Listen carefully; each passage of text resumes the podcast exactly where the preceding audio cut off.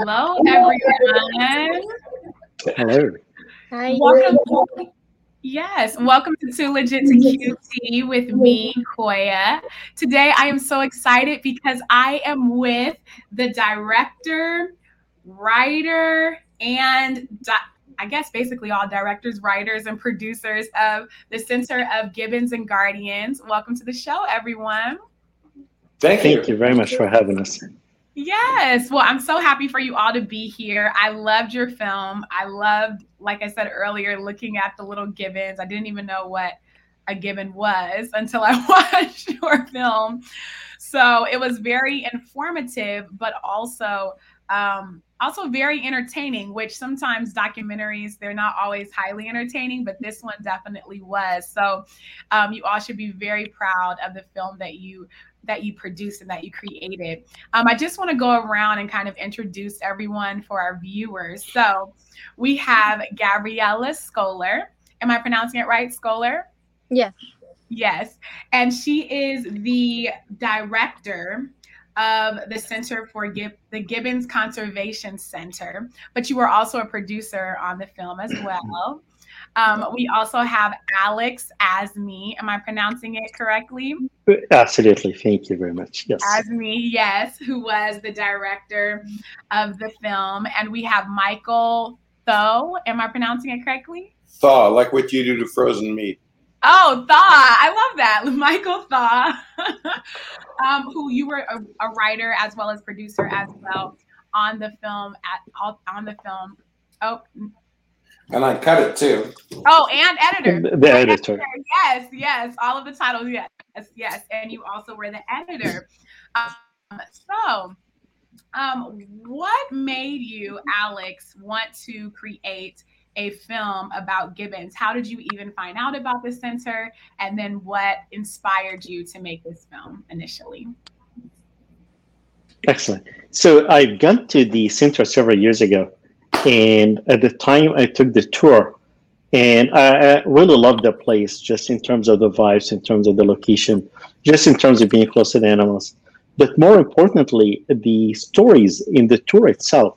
They tell you the stories that this particular gibbon is in love with this other gibbons, but she doesn't care for him because she likes this other one. And and was, was very fascinated the complexity of the story and how close it is to our own stories.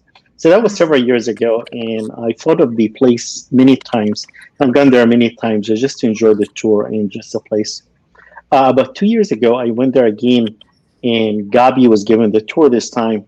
Uh, I attended the tour, and afterward, I asked her if she would be interested to collaborate on a short film. The uh, again with the idea of the stories that, that you've seen. But Gabi was interested in doing that, but she also interest was interested in uh, uh, telling the story about the Gibbons and educating the public about the Gibbons so that there was this additional aspect of that. Uh, we started with uh, a short message mm-hmm. and then uh, a short film and then a full feature film. I love that. I love that. And like I said, it was very, very entertaining. I loved hearing about the Gibbons and how they resembled like regular people in our everyday lives, like Violet. Very true. Very true. Violet wanting Howard's like having a crush on Howard. I was like, what's going on?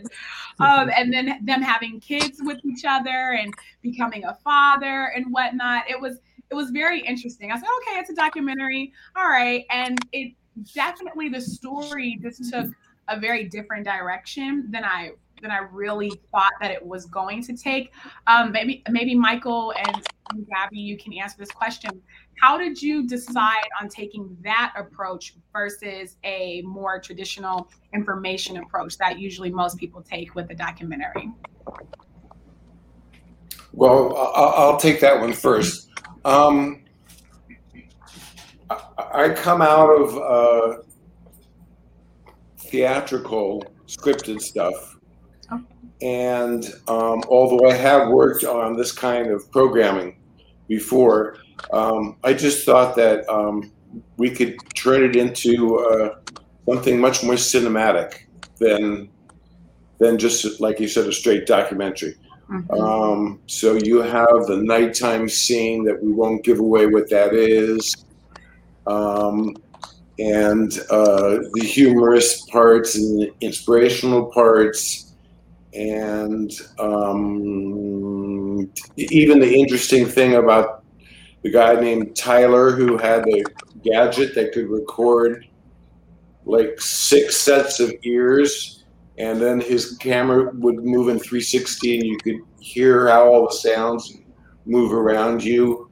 Um, of course, that's really difficult to uh, trigger when you want wanted to because gibbons don't sing when you want them to. They sing when they want. When they sing when they want to. So a lot of times you just be sitting around forever waiting to get something. But and then I think another thing that made it really cinematic was Gabrielle's ability to get inside the enclosures and get these beautiful close-ups of these just amazing looking animals and um, apparently she had trouble with one of them that didn't want to be photographed. Pepper, I'm talking about. But, oh, uh, Pepper, yes. But uh, but um, yeah, so so I, I was always pushing for a cinematic kind of experience rather than just a straight documentary. Hmm. And you definitely executed that very well. Um, I'm an actress at also, and so I was like, oh, this is this is very interesting and unique. Um, Gabby, what was that experience like for you?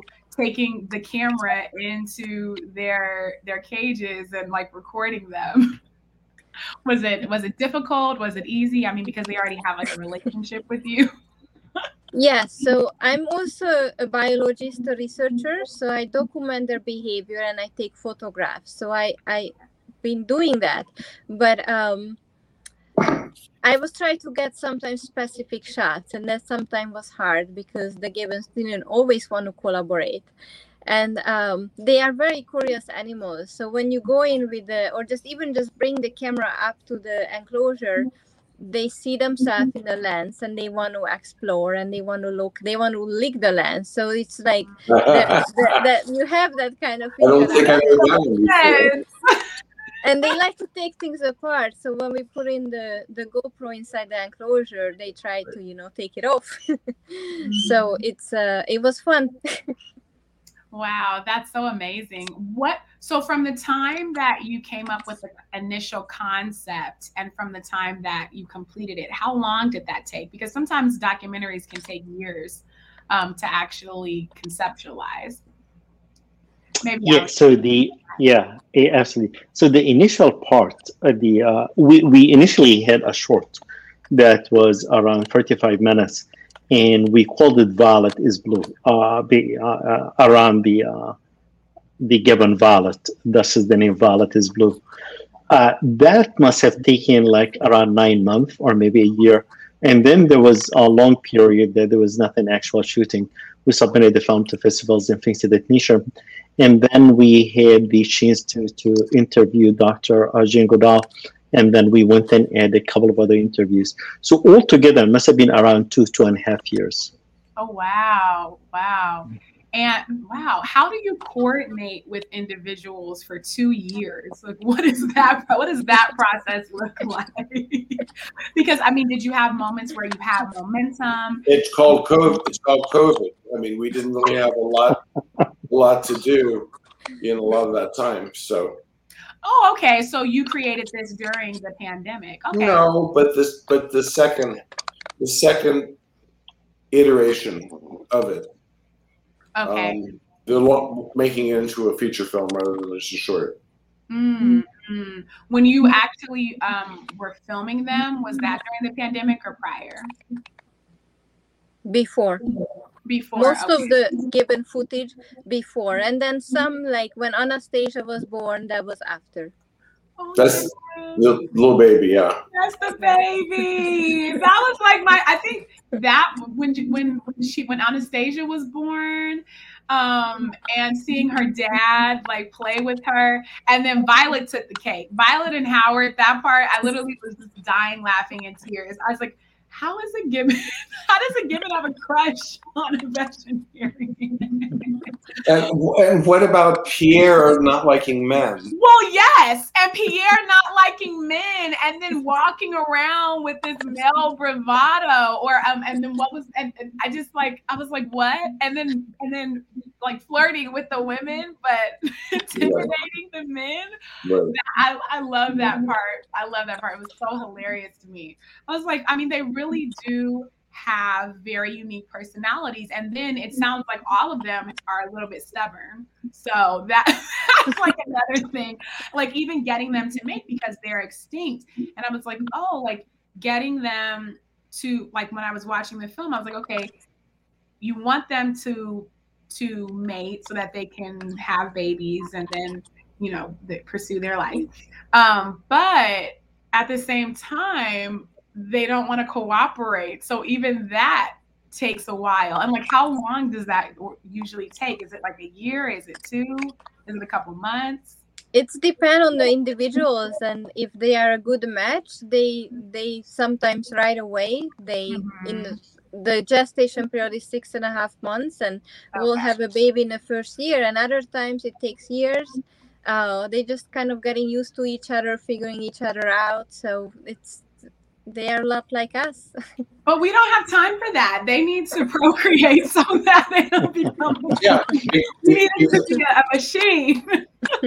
because it's a conservation center, and the, these animals are going extinct, so we need to conserve them. So we need to get them. Uh, Gabby told us that the, she's actually like traded animals from different entities, zoos, and, and whatever, just to get the right match. To oh, just to hope that that right. Yeah. Yes. So zoos try to preserve these species, and um, we collaborate with other organizations in captive breeding programs and species survival plans to mm. preserve them. Yeah. Wow, that's amazing. So they are like us, you know, it's it's difficult for me to find a date. So you know, you have like all these apps, match.com, OkCupid, and you know, it's just very difficult because sometimes you don't like I don't like them. going back to the drawing board. So that's really interesting. Um, Gabby, I really liked your storyline also as well, coming from Hungary as a student and um, and then basically um, being underneath the founder Alan, and just really kind of, I mean, you grew up there essentially in your young adult life and just seeing your passion and how much you love Gibbons, that was really beautiful. Um, how are you able to juggle filming as well as your task with running the center because you are the director? So very often, um, I was just grabbing the camera and between two feedings or uh, recording the gibbons early morning before the first feeding. Mm-hmm. Just try to uh, find time to do it or on my uh, official days off. Okay, I love that. I love that. Um, I thought it was also really beautiful about what was his name, o- Orion. Orion growing yes. up on the center, and then you have like his parents' love story. That was so cute. I love that. Um, and you all seem to be like one big happy family uh, at the center. Um, did this feel like you all were working and making a film, or did this just kind of feel like one just collaborative family effort. Um, all of your subjects that you chose, um, they all had very different, unique voices, um, but everybody seemed to be interconnected. How did they How did they respond to you all filming at the center? Maybe um, Alex. Yeah. so yeah, let, let, let, me take it. So the the uh, uh, the process of filming for me was really a lot of fun I was always finding an excuse to go to the center. Uh, I, as I said earlier, I've gone the first time I gone uh, gone with my wife. She was going taking a class, and we went there. But since then, I've gone several times just because I like the vibes, like the place. Uh, for the filming, uh, was was like even a further excuse to go and do the same thing, uh, stay longer, uh, you know, and now I got to, to know the uh, Gabi and the other people. So it was, it was always very fun. It was always I, I can recall that there was uh, any day that was really stressful or there was a problem. There, there was some days there was a lot of work, but there was no stress or there was uh, no negative feelings of any sort. Uh, so for me, um, I felt was was was very uplifting process. Okay. Was that the the Gibbons that I just heard, Gabby? I have a bird. oh, it's a bird. Okay. I was like, do they know that you guys are doing a, a press today because they're famous now? That's okay. Um, um, I also one of the one of the parts of the film that I really, really, really enjoyed um, was when Alan, I'm so sorry for your loss. When Alan, well, well, well, we, we are trying not to give away certain things. Oh, okay. In in the film. Okay, absolutely. Okay, no problem. Especially um, especially third act stuff. Third it. act plot twist, yeah. Okay. Um, well, let's let's talk about. But, Alan's there through the whole thing. I mean, yes. So yes, I'm gonna rephrase my I'm gonna rephrase my question. So um, I like the fact that Alan Mootnick um, started this center. And you really can see how passionate he was about Gibbons, how he like, I mean, he basically started it by himself from scratch. I love, I love seeing that. Um, and just how he poured his passion into and his this really was his purpose. Um, how have you all uh, what legacy do you all want to leave behind with your work? First, with you, Gabby, with the Gibbons, and then Michael and Alex in entertainment. For you, Alex, in documentary uh, making, and then Michael with you with filmmaking. So we can start with maybe Gabby. Okay. Um, well, my life is the Gibbons Center, so I I don't plan to retire. I'm gonna be working hard and um, taking care of the gibbons and running the center. And um, hopefully i will have some time to uh, do more studies and see gibbons in the wild and educating people. So that's that's pretty much my my goal for the future.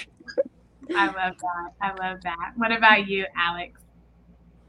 Uh, so it's, it's just let me add something for uh, about Gabby. Gabby again is an example uh, Gabby also does a lot of research on, and speaks in different conferences on the gibbons, the gibbon conservation, and, and given that the gibbons are endangered uh, critically uh, in some cases, the uh, Gabby's uh, Gabby's uh, legacy is not only the center, but hopefully will be the survival of some of the uh, species of the gibbons.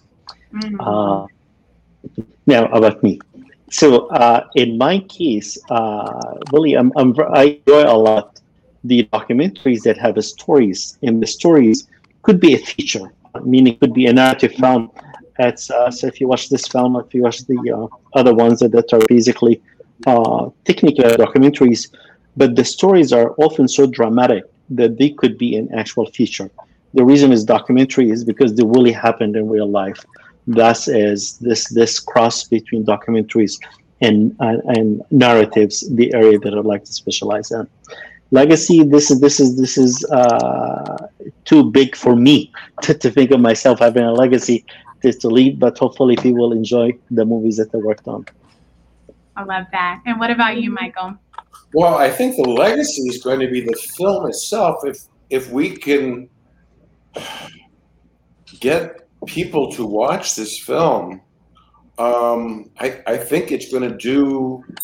I mean, you like it so much. I think the film itself is going to do a lot of work for the uh, at least the the you know Gibbon Conservation Center, and um, and maybe the habitats around the world as well too. They mostly come from Southeast Asia and that's where there's a lot of um, deforestation mm. um, for mostly palm oil, which is it's just an easier way to make uh, lots of different kinds of products, in, including food products. And so when they when they harvest a whole section where the gibbons are and other animals as well too, they they just they, they, they destroy life. They destroy the lives of these animals, and kill these animals as well too. And um, and so so uh, you know if, if enough people hear the you know the thing about palm oil, they might they might stop buying it. There'll be less demand for it. They'll stop harvesting those areas. So I guess I'm going on and on and on. And I was just going to say that the film itself should do that work. We, uh, you know, we didn't want to get too heavy-handed with the um, save the planet kind of stuff, but uh, because we, we really wanted to make you know something very cinematic. Uh,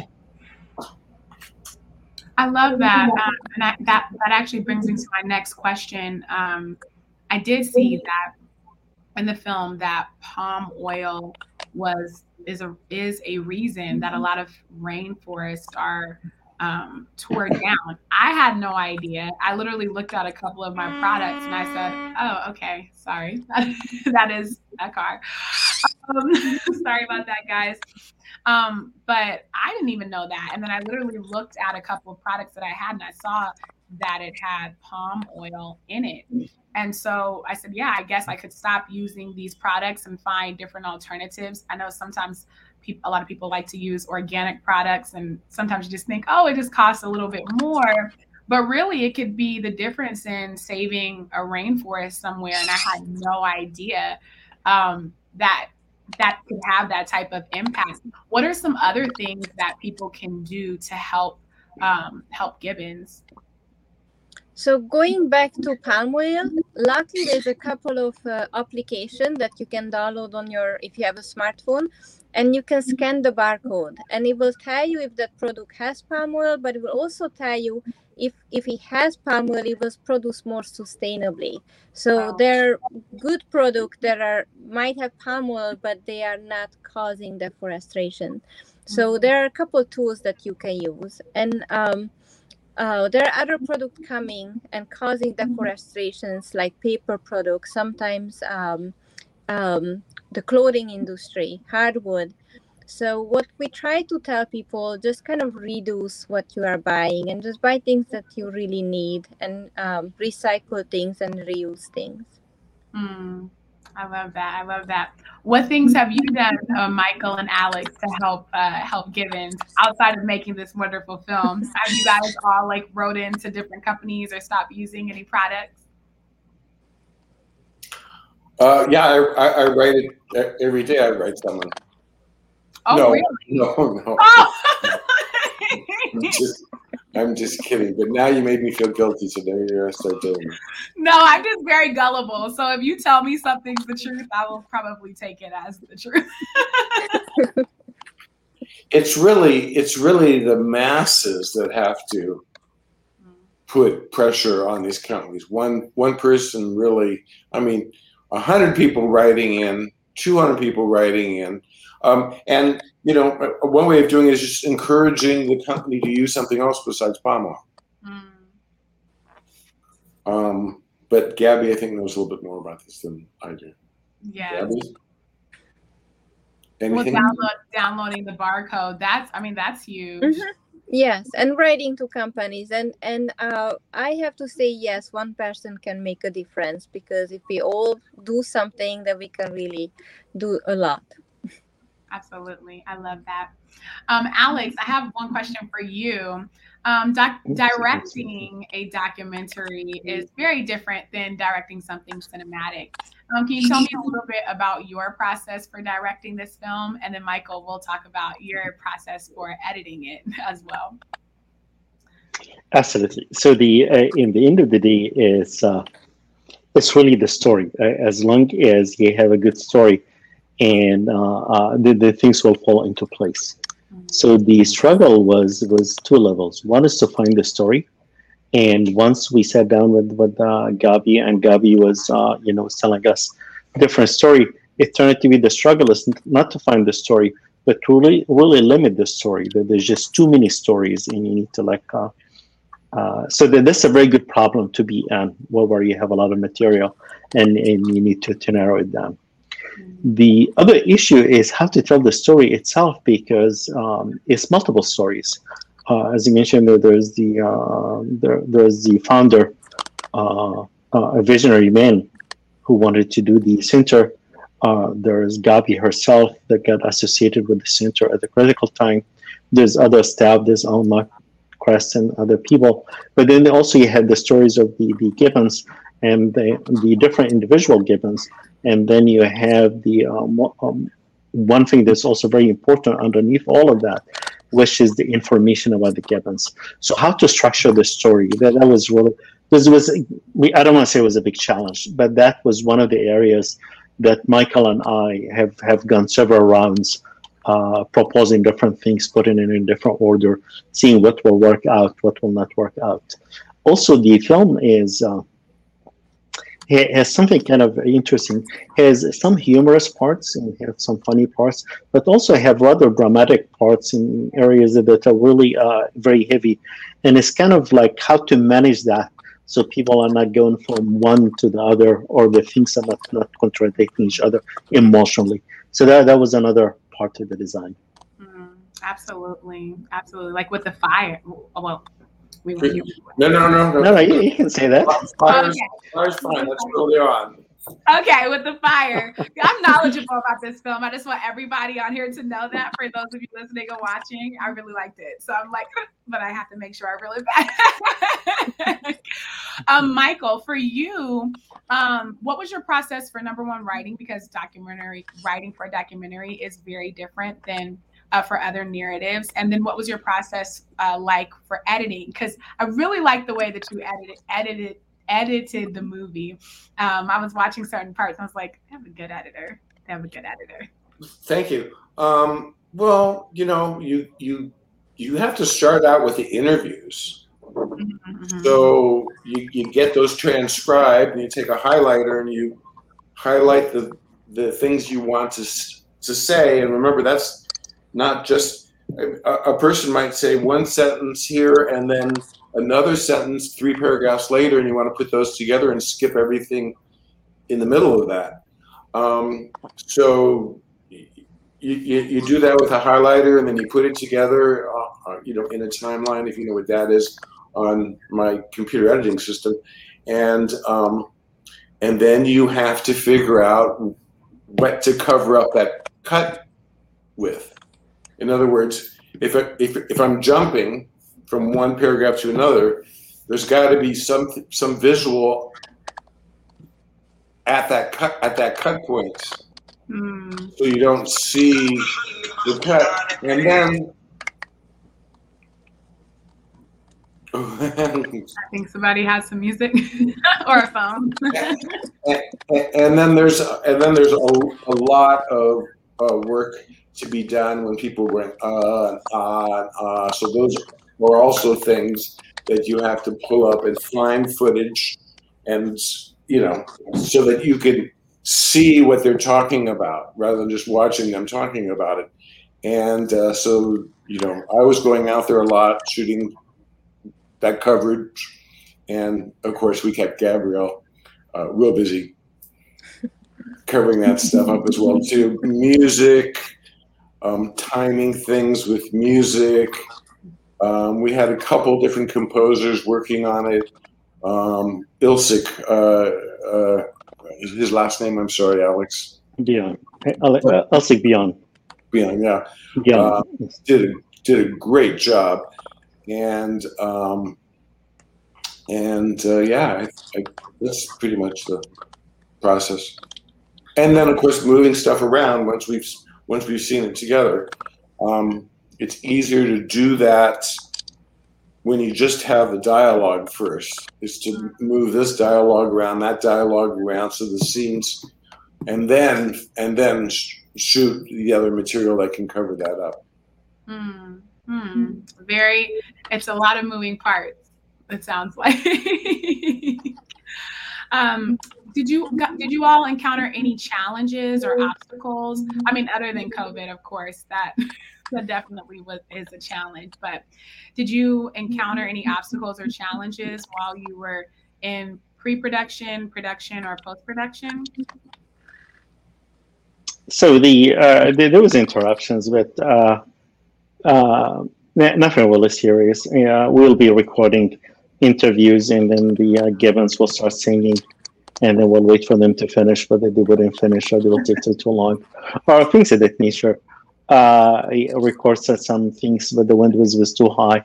So later we find out that the audio was was uh, we can't use it or need to have a lot of cleaning cleaning up.